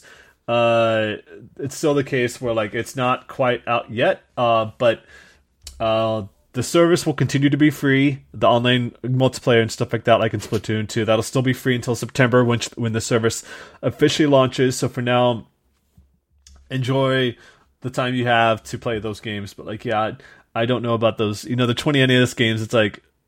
I don't it's, I'm not interested at all, because like that's the stuff that like you've got the N E S Classic, for example, like why, you know I mean I'm not like sure if there's any but, uh. yeah I'm not even sure if there's really any N E S games I'd want to play online, like Doctor Mario, sure, but there is better versions of Doctor Mario, and you know they're going to make one for the Switch, yeah, so. and it's, it's so. Yeah, and like the only online features they really mentioned was the ability to like pass and play, but if I'm playing a game like on the N E S, I don't think I'll find anyone else who wants to play it at the same time I do. Yeah, I don't know. You want to play Bill and Ted's Bogus Adventure or whatever? That's yeah. yeah. That's oh, that was actually I I would be interested to see how that's aged. It's awful. Probably it's, really, it's, really it's, badly. It's a terrible game. I actually went back and saw it not long ago, like maybe a few months ago, and it is like some wow, A V G N thing or something. Bad. I think yeah. it's a, uh, yeah, it's Excellent Adventure, but yeah, it's a it's a terrible game. Uh, I do yeah. think we'll eventually get S N E S game. games on this, because uh, I was looking back and I do believe that they actually did say S N E S at first. So uh, I think they changed their minds and was like, oh, actually, that's not going to work out. What they'll probably do is there'll be an extra like add-on to the subscription or something, like five or ten bucks more a year or something. I don't know. You have to put a plug in like a Sega C D or something. I mean, I don't, honestly, because the S N E S Classic, I don't care about them bringing back N E S or S N E S games, except for the ones that weren't included, like Chrono Trigger, because uh, currently, because they shut down the Wii U Virtual Console, along with the Wii Virtual Console, there's no way to get that game anymore, like, unless you already... They only shut right? down the Wii Virtual Console, not the Wii U one, I no, think. No, it was on the Wii Virtual Console, Chrono Trigger was. That's what I'm talking about. Yeah, yeah. Is the D S one maybe on the Wii U Virtual Console in no, a certain no. region? No. I mean, unless you want to talk about Japan, but that doesn't count because obviously yeah. it's because nobody. So, uh, but it's yeah. also the unless you have already have credit. I'm talking about because uh, the Wii Virtual Console because you can't access that on the Wii U either anymore, so it doesn't matter. Um, so like, yeah, I'm, sorry, like I'm sure more people would be like that. I'm sorry, Adam. I was going to say that like, I think more people would be interested in playing like a recent like uh, uh, Wii U, Wii uh, GameCube games rather than going all the way back to N E S. I mean, I mean S N E S maybe, but like thing, I'm sure man. people would like to get rid of their Wiis and Wii U's and go straight to Switch and just play on there. And uh, backwards compatibility, like Microsoft is taking the, the lead in this, and I think Sony is just way behind in Switch. I think they're just way uh, uh, coasting way too much on like the N E S, S N E S era rather than uh, focusing like on the later consoles where people have their own like gems they'd like to play again and they just can't. I think with how well the N E S and the S N E S Classic did, we should have expected this. The virtual consoles themselves, while they were obviously doing okay, nowhere near as well as the uh, minis have done. Like for as well as the N E S Classic did, they sure ended production in a hurry and still haven't gone back to it when they promised. Well, they said they're going to, and yeah. the S N E S Classic has been. They've been doing very well with making sure there's been enough stock for the S N E S. Yeah, I Classic. saw pl- I saw plenty at Walmart. It keeps coming so in, like, in stock too. Yeah, on like Amazon and stuff yeah. like that. So that's. I mean, that's so definitely the case. So I. Yeah. Guarantee there's going to be an N sixty-four Classic or something of that sort announced. That's not a long, that's not far fetched at all, honestly. Because yeah, it's, it's it's going to happen after how well the S N E S Classic did. Man, we might even get a, a good, Game Boy Classic. I don't know. Five games. Yeah, I would love for the N sixty-four. Give me some Golden Sun on the go. That would be great. Honestly, I would love if they well, I mean, I mean, Golden I, Sun on the go. They just I think need to always do Golden Sun. That'd be perfect. Oh uh, yeah, I was gonna say I think you could already do Golden Sun on the go. That's the thing. It's like, you know, what what stops people from just grabbing a Raspberry Pi or something like that and not worrying about any of this stuff? Because already, I mean, they just can have online access. So, like, some of these things are just like, you know, uh, I guess. But it, people buy it for uh, the it would novelty. Sell me if it's like D S games yeah. and Wii the games shell. and Wii U games because, like, the Wii... Like, My Life is a Keen, I would love to have that on the Switch, for example. Because I remember, I know, Adam, you played a ton of that. I played some. Yeah, I, I played the heck out of some My Life as a Keen. I never played My Life as a Dark Lord because that was like a tower defense game and it didn't really do anything for me. Fun fact, My Life as a Keen, tenth anniversary today in America. So yeah. I just I posted that on yeah. my Twitter account. It just reminded me that I'd love to play more of that. Uh, yeah, yeah go back to that sometime. That's about all the news that we've got as far as the Nintendo Switch Online service, and of course the confirmation that a Virtual Console has been uh, not coming to the Switch. Now, you know, obviously we got some crap on Twitter about the fact that that sounds like it's there's no classic games ever going to come to the virtual to the Switch, but that's that's clearly not what the issue is. It's more just that that platform's gone, and they currently it's as a service as far as we know, yeah.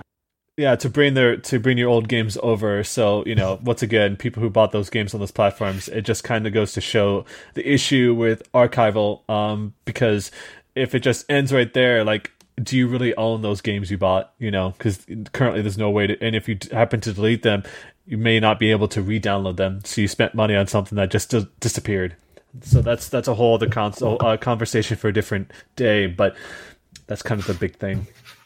Also, I uh, should mention, uh, on that same note, S N K came out and announced the Neo Geo Mini, because we were talking about the mini consoles. So uh, there's no R P Gs to speak of on this platform. I just felt like it was it'd be kind of cool to, you know, mention this because it's, yeah, it's I'm sure the people that grew up, yeah. it, it, it's well, a me, mini tabletop cabinet. Yeah. Uh, yeah, yeah. Let me let me talk first, and then and then I'll get some input from you guys. I, I just don't want us to talk over each other. Um, yep. So yeah, it's basically like actually, James. You know what? I've been talking enough. I'll have you talk about it. I don't want to be just the only one here.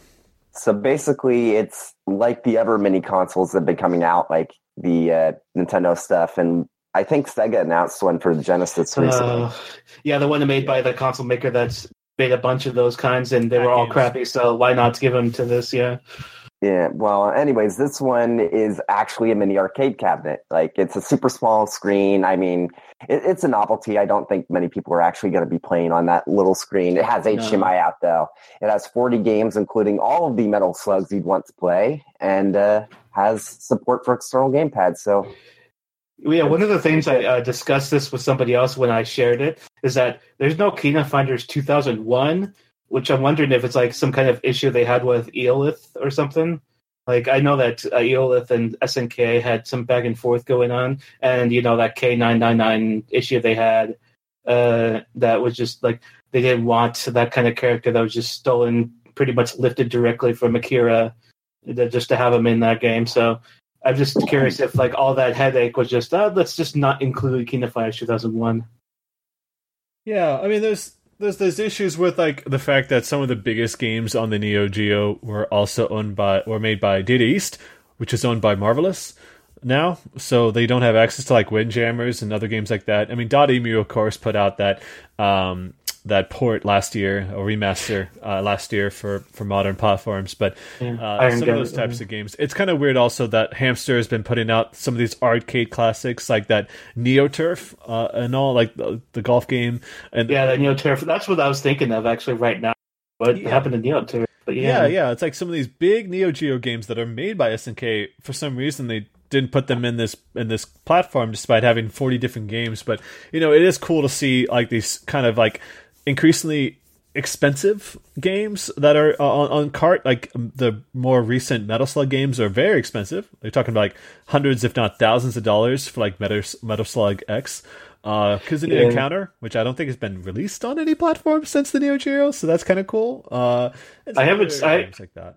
I guess Last Blade isn't included because they just did that whole, like, re-release thing, but yeah. yeah. Well, I should. I think Kizuna actually came out on the P S two, but yeah, no, it's it's it's really hard to find that stuff, but I just think yeah. it's cool that that's the case. Uh, and, of course, that uh, upcoming the S N K collection, I think, has some other important games as well. But I think I guess it's more like what's missing from it. Like, they only had the first Art of Fighting.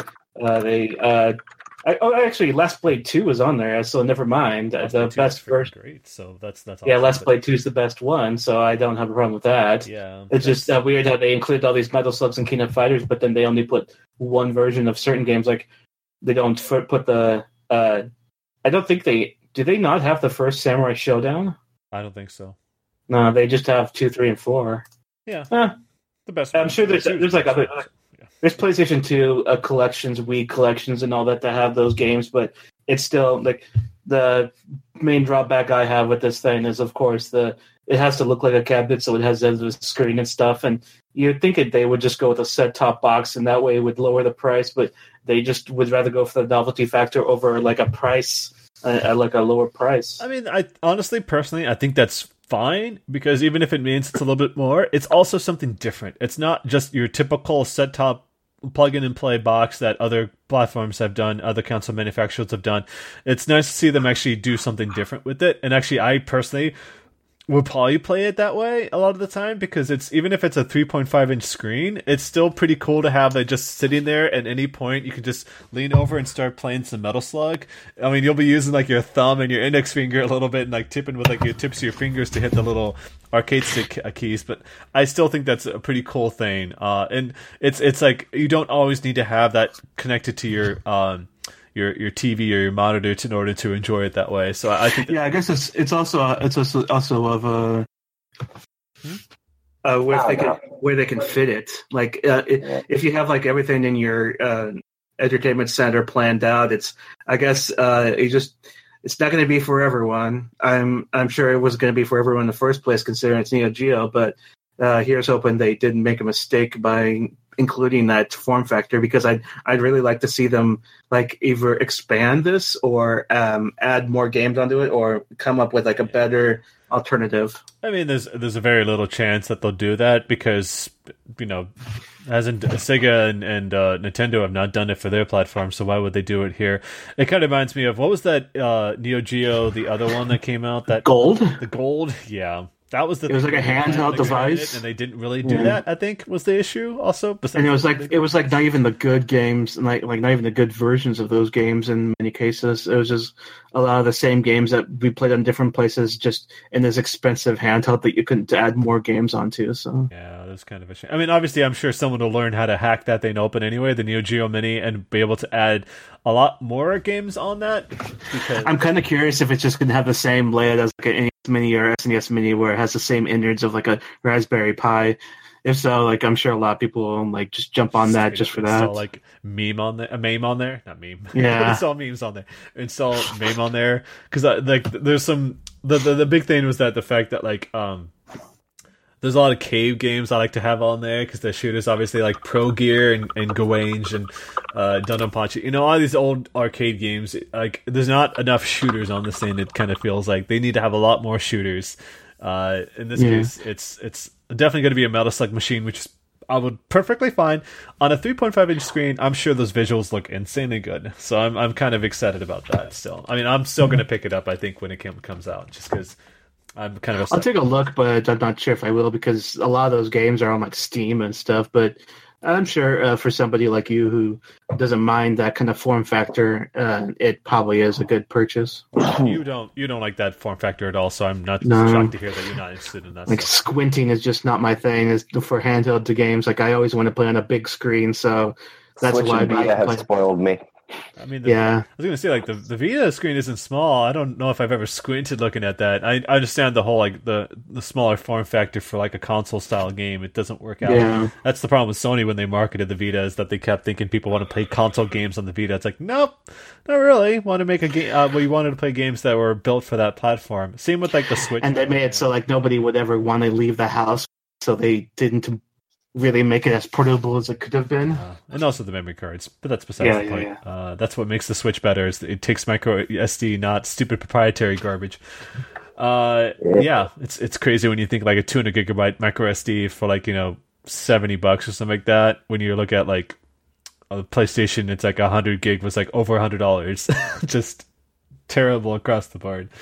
Yeah, um, that memory stick duo. Uh, oh yeah, and also you. At least there was adapters for that, though.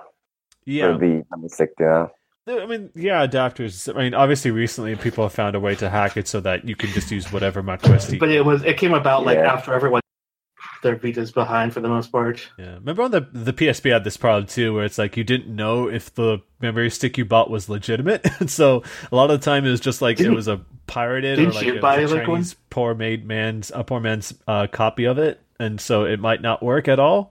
That was the big issue. Yeah. I remember on that. Is the I couldn't remember if you uh, were if you had that problem. I did. I did. Uh. I certainly did because I ran into it. But let's get into the other piece of news we've got here. We've only got a couple more. There's actually a bit of a slow news week. Um, Square Enix is hosting their own press conference once again. After three years uh, since the last one, uh, they announced they're going to have something big to show on June eleventh, which is the Monday, uh, at ten a.m. Pacific time, starting there. Uh, don't know how long it'll be. It, it's, it's probably, probably some kind of direct thing. That's what people are guessing. It's a, I mean, that's just based on the image itself, but they said live yeah. from E three, so it's it potentially could still be like a, a little, like a uh, small press gathering presentation. It like, could be like something like how Sony did it over New Year's, where it's like just people got gathered around talking about stuff, but not really in front of a crowd as much as just having their own little like kind of chat, like you know how Xbox um, inside Xbox is kind of thing. No, I mean, I uh, who knows? Uh, but yeah, uh, who knows? Uh, besides from that, let's speculate about something more important than what the venue will be. Uh, it's more about what the games that they'll show. So we know for a fact mm. they're definitely going to have Shadow of Tomb Raider. Almost surely going to have Kingdom Hearts three because they've got to have that there. Uh, some Final Fantasy seven remake, probably some at least info for that. Some info, maybe some that of the uh, World Ends With You Final remix. That's a thing people keep yeah. getting. Uh, a final I mean, remix, excuse me. Uh, so considering Nier Automata was announced at the first, well, the last one they did. I mean, really, almost anything could be announced this time. Yeah, and that was also the that same presentation is when they revealed the first a Nier project. remake. Well, the first they revealed the first project from uh, Tokyo R P G Factory. I Am Setsuna. They revealed that there. So uh, yeah, but yeah, as you say, like, my guess, it could be. I'm sorry. Go ahead. I I would not be shocked if this is where we get the Western localization announcement for uh, Scarlet, um, Saga Scarlet Grace. Yeah. I mean, it's, it's we already know it's happening. I mean, they already said it was going to happen, so might as well have some kind of uh, presentation. So. Oh, don't don't say they. Just say the the they. producer, because they just kind of slipped it. Yeah, yeah, yeah. I mean, I mean he, not trying to. pulling the... Uh, not trying to what's, be that. What's the director of the Dragon Quest series approach? Like, they didn't, from my understanding, they had no plans to localize the three D S uh, remakes of uh, seven and eight, and then he said, oh yeah, we're totally doing that, and it's crap. Yeah, totally messed up. Well, I mean, it's um, it's easy. Yuji Horii is the designer. I'm not sure who the d- producer would be. Hmm. Isn't it? I think it was Horii that mentioned oh, okay. it during an event in like France or something. But yeah, they have other games too. Like the second Life is Strange. They might talk about Life is Strange two. I mean, yeah. I mean, it's it's the same as like you know whenever Saito's trying to keep Yokotaro under control, just like you never know what's going to happen. Uh, but yeah, the remake that's possible if you want to reach a little bit further. I would also love. to I want to see more Left Alive. I want to see more Left Alive. That'd be oh, that's yeah. cool. But yeah. that's, I mean, I don't know. Uh, that's hard to say. That might be saved for Tokyo Game Show because that's still like yeah, a, yeah. very much a Japanese productions kind of thing. Uh, but we'll hopefully get something there. I expect oh, for them to cover. Well, I mean, but... Nier Automata was super Japanese and it oh, super was announced there. Uh, super. True, so but it's also, it was also, Nier was one of those games that uh, probably was more successful in the West anyway. Uh, so it's kind of hard to say. I guess. I don't know. They probably will. Like, they'll we probably didn't get cover Mission five, so.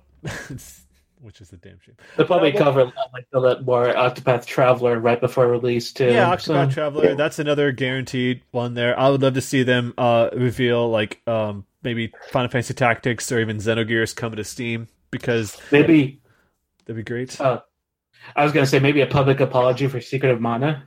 I would love to see the next Mana game because they keep teasing that. I mean, public mm. apologies.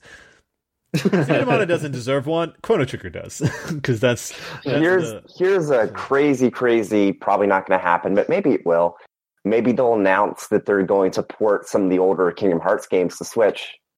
Uh, I don't know because mm. like they didn't do that for Xbox, despite Kingdom Hearts three coming to Xbox, because they said it's a very sure. much a PlayStation kind of uh, property for them. So they didn't. They well, didn't but there has been a Kingdom Hearts on a Nintendo platform in the past. Yeah, yeah, but like it's not even like Final Fantasy X came out on not Xbox, totally. You know, and that's like a platform. Uh, like, that's a game that could have been perfect on there, despite like you're talking about like thirteen and fifteen both being on the pl- Xbox platforms, and they still didn't bring it over either. So it's, it's I don't I don't really expect it to happen. I'm just saying yeah. that. No, I, I sorry, I'm just approaching this with a little bit of logic, but I also I'm totally with you. That'd be cool. I would love to see that.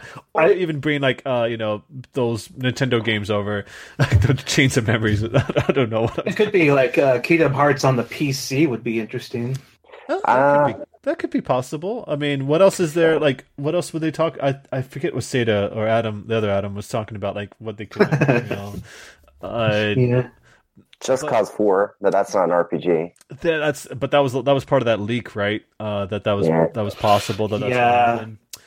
Uh, and Bethesda trying to skirt around the fact that they announced Rage two, but they're using the same pink paint thing. Uh, they don't have to skirt around it. They basically lean, they're leaning into it in the best yeah. possible way. Good and then like trying, like trying to act like that didn't just happen, kind of thing. Oh, but like they know they open secret. I think they they're pretty much like just playing it up at this point. But there's going to be a reveal for yeah. that by the end of the month anyway. But that's um, May fourteenth. The most recent teaser image they had paint saying May fourteenth. So yeah, yeah. May fourteenth, that was it. Yeah, so just a couple days. So we'll find out more about that. Anyway, uh, yeah, June eleventh, we'll have the coverage of that, of course, up on our site. More Builders two. Social media so exciting. Accounts. I'm sorry? So exciting. Yeah, yeah, it's it's going to be... That was what uh, we're going to get. It's going to be crazy. Uh, it's going to make for a good week, which is crazy because it kind of... Uh, it goes against Sony announcing their press conference, which makes it seem like it might be more of a direct because it seems like they're going to just focus on four different games. No hardware reveals, they said. Uh, it's going to be... Yeah, I'm, I'm curious if that will be... Uh, Spider-Man... Uh, uh, what's it? Last of Us two. I'm sorry? The Last of Us? Last of Us two. Part, part yeah, I, part two. I, maybe that'll be the one where they go back to that kind of talk show format. Oh, and also... um. Death Stranding. That was the fourth game I was thinking yeah. of. Yeah. Yeah, yeah. That's going to be crazy. I'm looking forward to seeing more about Death Stranding. That's going to be nuts. Maybe we'll finally see gameplay this year. Yeah. I would love to see nope. Left I would also love to, like to see uh, Left Alive as well, by the way. That would be cool. That's from the creators yeah. of uh, Front Mission. And yep. what was the other one? Front Mission, and what was the other game? I'm trying to think about it. I'm going to pull this up because it's going to bug the crap out of me if I don't remember what the other thing is that they got. Oh, I think it's probably just because I uh, it was the artist, uh, Yoji Shinkawa. That was the thing I was thinking of. Uh, that's going to be sweet. Looking forward to it. Uh, actually, yeah. It's Battalion nineteen forty-four. Maybe I'd like to see more Dragon Quest Eleven. As long as it's not Dragon Quest. Uh, it's going to be not like Front Mission involved. Yeah, Dragon Quest Eleven. That's another guaranteed thing to be there for sure. Uh, hopefully we'll get some good news about that, and it, maybe yeah. we'll hear if they make any other changes to the localization of that. But maybe we already know there's going to be a dub, like they're going to have voice lines and whatnot. Yeah, English also, like accents again. Exactly. Also, um, part of that leak that uh, that we're talking about, which was a Walmart Canada leak that they posted a bunch of like boxes for games that uh, weren't announced yet. Among those was Dragon Quest two. Which people remember in Japan, it was Dragon Quest one and two and three were all released in Japan last year for P S four and three D S. So we might be getting those versions as well, which would be crazy good. Or it could just be, uh, wasn't it? It's not Build-A-Store. Didn't you tell Build-A-Store if it was the case?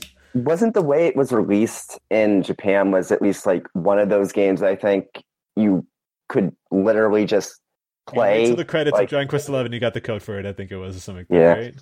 yeah. I remember that we had uh, uh, one, two, and three as a Dragon Quest collection. So I, I, I was hoping since like, like they had that uh, small dinky sword that came with, although also with a wand or something. I remember like doing but, yeah, that had like cool box art to it too. The Dragon Quest. Yeah, League. It was like a blue box and had all these like designs all over it. And yeah. I just so crazy I, that they managed to release a. Uh, bundle of both the three D S and P S four versions yeah. of Dragon Quest Eleven in one box.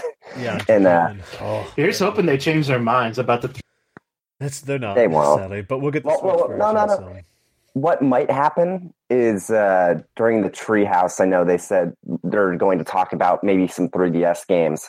So they might pull a Samus Returns and announce a few three D S games coming to the West then, and maybe Dragon Quest Eleven is one of those because Nintendo published the three D S uh, Dragon Quest games. Possibly, so. Yeah, the fact that they're like still heavily invested in the three D S up until twenty nineteen um, just goes to show that they need like they need titles to do that. They can't just rely on say indie titles or something like that. So Dragon Quest Eleven would definitely be one of those games that they would really benefit from. So even if Square Enix says they're not bringing it over, as you just said, they're the ones that help localize like the Dragon Quest uh, D S and three D S games. So it's like, definitely possible that they'll do it here, and they probably could. Nintendo could pay for it. I mean, I would I'll... not be surprised if they also yeah. announced during the three one uh, the next Bravely Default. You know that that yeah. might be possible because yeah. they were teasing that around uh, the Christmas stuff. You know the the yeah. ornament. It seemed like Octopath was like taking over Bravely Default, but I it's guess not, yeah. no, that's a totally different group. That's the Acubus. No, group. I just. They're not taking over. Isn't the director the same though? No, they're not involved at all. Hmm. They're barely involved. That's that's oh, the people well. who got confused. They thought it was the case, but they're barely involved. It's like mm, I think it's yeah. like the producer or something like that. But I guess it turns out, anyways, it's segue. Speaking of three D S games that are suspiciously absent, because but there's other versions of said three D S game being localized. This is a terrible Monster Hunter. Gen- Yeah, I know. I'm sorry. Monster Hunter Generations Ultimate. Yeah, uh, yeah that's, Monster, that's a me, thing. Yeah. Oh, sorry. Let me just uh, uh, let me just set this up properly because I, I want to cut you off. Why? uh, so, uh, Monster Hunter Generations Ultimate. Yes. Yeah, so Capcom announced this. It came out in Japan last year. People were upset because X X. Monster Hunter. Were, oh, let me talk. Double cross, uh, guys. Let me talk. Monster Hunter World uh, was released for PlayStation four and Xbox One, and eventually P C. It'll come to as well. Uh, a lot of Nintendo fans were upset because it wasn't coming to their platform, which they said that it was because Monster Hunter World was in development late, uh, and so they couldn't, they didn't have enough time to release it when the Switch came out, uh, or when they didn't even know it existed when they were working on it. Uh, so now they are bringing over in Japan. It's called Monster Hunter Double X, uh, Double Cross. And, bring it over here. So let, let me let you talk about this, James, obviously, because this is your baby. Okay. So uh, we actually have a review for this up on the site uh, back in late twenty seventeen. Well, not really late, more around August, September.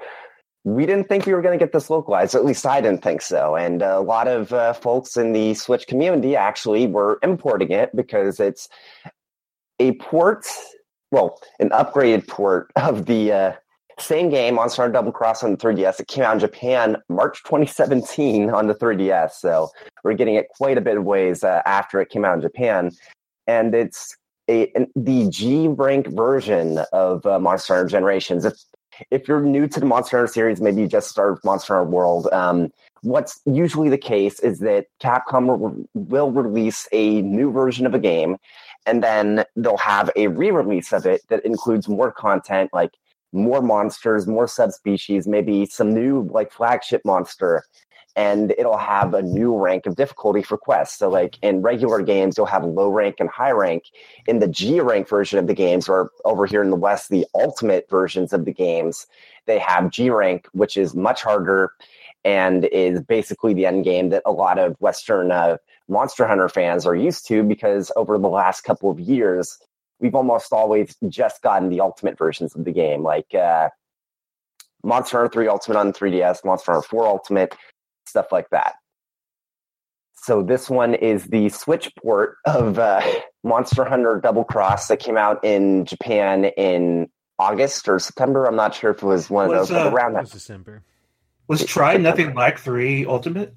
Uh, Tri was actually a massively... Um, it was the biggest change to the franchise before, I'd say, World, because you had a few new weapons. You had the Switch Axe, and well, actually, it was just the Switch Axe then, I think.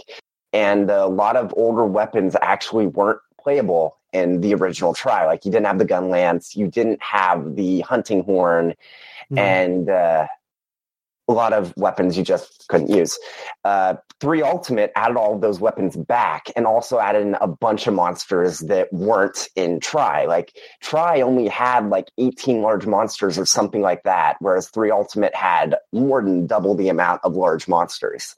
You had a bunch of returning monsters, you had a bunch of new ones, and it was a, for a long, well, it was a, yeah, big, big difference compared to Tri. Um, this one, again, is the upgraded version of Monster Hunter Generations, which itself is building off of a bunch of the framework that Monster Hunter four and four Ultimate had. And it has these... Uh, it's a bit confusing, I'm guessing, to fans that just started with Monster Hunter World, but even though this is coming out in the West after World, it is uh, very much a port of a three D S game. So it, a lot of the quality of life changes that if you... maybe you got used to with World aren't going to be there. Like if you're drinking a potion, you can't move. You're locked in that animation. There's loading zones between different areas in the map. So it's not like everything's seamless. So that's both like awesome for if you're like bad at the game, and not so awesome because it's less uh, immersive, I guess. Yeah. And uh, all sorts of stuff like that.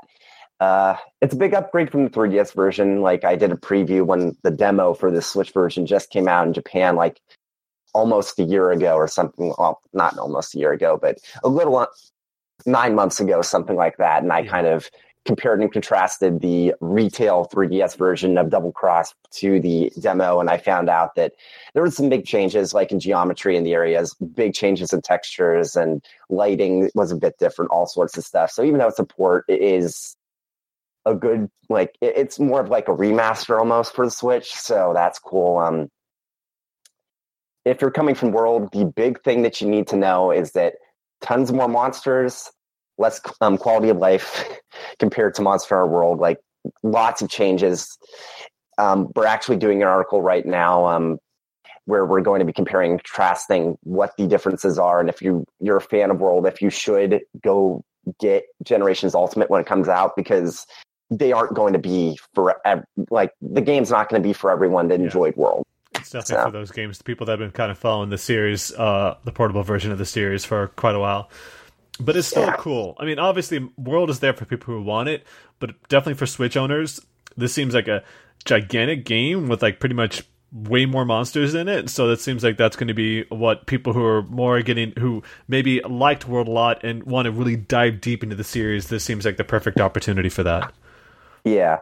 Um, For me, it's going to be interesting because this will be the fourth time I'm playing through the game, because I yeah. played the original Monster Hunter Cross. I played through the uh, Monster Hunter Generations, the localization for review back in the day. And uh, I didn't play through, I played through a Monster Hunter Double Cross on three D S. Well, technically this will just be, yeah, this will be my fourth, because I played through Double Cross yeah. on the three D S and the Switch, and you had save transfer. And I'm going to have to start from, well, you technically using here. Yeah.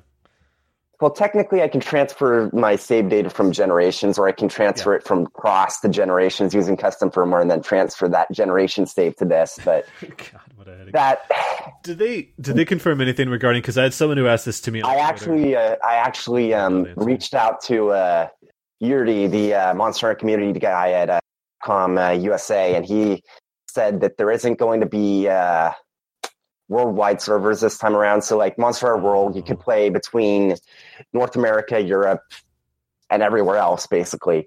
And uh, this time around, it's going to be pan-Western, and Japan's going to be in their own little bubble. Oh, so so this, it's not going to be like, you know, people who imported the copy, they, they won't get English support or anything like that? Nope. Not going to be like that. And uh, considering some of the other small changes they made with Generations, like it was a silly change, but there's this monster called a Kelby, and it's in World. They're deer. You can knock them down and then skin them to get their horns. In the original Cross, you could actually kill them. In uh, Generations, you'd only uh, stun them. No, stuff like that. Not a big deal. But uh, I mean, just the fact that this is like the first time, it's like the the first time Nintendo went region free outside of like the D S. Uh, That yeah, and I, I know a lot of hardcore Monster Hunter fans, especially like with the three D S, unless you had it, you really couldn't get Double Cross. But with the Switch, I mean, with with the way that Capcom was talking, it sounded like, oh, we're probably never going to get it. And it's like, so a lot of people that I know just imported it, because it's like, well, I played through Generations, so I kind of know what the menus are, so it's not going to be a big deal. So, I don't know. Uh, it, it's going to do very well. I mean, knowing Monster Hunter fans, even though they're going to have grown about playing through it for a third or fourth time, I mean, they're going to play through it a third or fourth time. So, I guess, I mean, at least yeah. I guess there'll be like more guides, like English content, guide content for people who who are having trouble with that version in Japan. They'll uh, be able to rely on it, I guess. Uh, I mean, like uh, Gaijin Hunter already bunch of guides out for Monster Hunter Double Cross, so it's like a lot of that's going to slot right in for uh Generations Ultimate. It's going to be interesting to see. Um one of my big things when I reviewed the game was, it's great, but it's not for people new to the series. You really have to be a hardcore fan for it, because even like there is that language barrier, which isn't going to be a big issue for people that are all that were already fans of the series, but again, that doesn't matter now. But it's just uh it'll be interesting seeing, like, I, I still don't think, even with it being translated, this will be the best Monster Hunter to get newcomers into it, because there is some quality of life changes from the older three D S games, but compared to World, it's, like, so much more obtuse, and I, I don't know. Yeah. It'll be interesting seeing the, uh, in a post-Monster Hunter World, um, world, what the uh, reception will be. Yeah. Uh, and no, obviously, Monster Hunter World is still there for people who really want to play it. Uh, still an excellent game. I need to get back to it, because I've been hearing such great things about it, especially after that recent raid that Josh did. It looked exciting. Cold uh, Taroth. Still need to get to it. Yeah. Exactly. Damn you, Mon- uh, damn you, Capcom, and timing your events when I'm out of state. Time of the event seems kind of off anyway. And I've, uh, you know, speaking of events, that Dark Souls Remastered test server, apparently that went up yesterday. Um, people were kind of mixed about it, because it seems like a lot of it is using the P C version of the game with sixty frames per second, uh, like sixty frames. Um, and there's still issues with bad textures in it, apparently, too. Uh, not so much the textures, it's the way the lighting works and how the the uh, lighting maps, well, the uh, reflection maps work on the uh, models. And like some areas of the game, because of the new lighting system, look really, really nice. Like Digital Foundry kind of went over this, and they were like, yeah, the game looks different. In some places it works worse, but in other places it does look better, and it really depends on the situation. And I don't know. I'm probably not going to play it on... I'm not going to get remastered, like... Uh, there's been some rumors that the Switch version was going to be using the old lighting engine. If that still stays the same after this uh, delay, I'll get that. But yeah. if they decided to delay it to change the lighting engine, I'm going to be a little bit salty. yeah, that's... Uh, This is uh, quite the event going on right now, so hopefully we hear some good news about that, uh, especially Blighttown. Hopefully, I don't know if anyone's gotten to that, if that's even available in the test server, but um, it'll be interesting to see what the reaction to it is, because uh, that's been kind of the big question.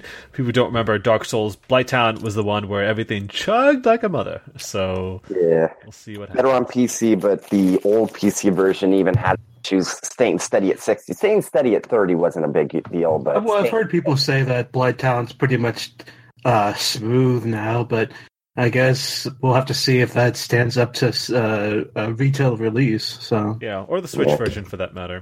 Um, yeah, because that'll be important. Uh, in any case, that's kind of it for the news. Um, We'll get into uh, where you guys can find us now. You can always find us on r p g site dot net, where let me just shout out a couple of reviews that we've been doing, that we've done on the site, so those who've been working on those can get that. So, of course, we got the Steins Gate Zero review that you did, uh, James. Don't read it before reading Steins Gate, or at least watching the original anime adaptation. I know I put a review, in, I put a disclaimer in the review itself, but seriously, don't. Don't don't bother with it. Uh, also, we've got the that Dragon's Crown Pro review. I think we already mentioned that. Cosmo put that up there.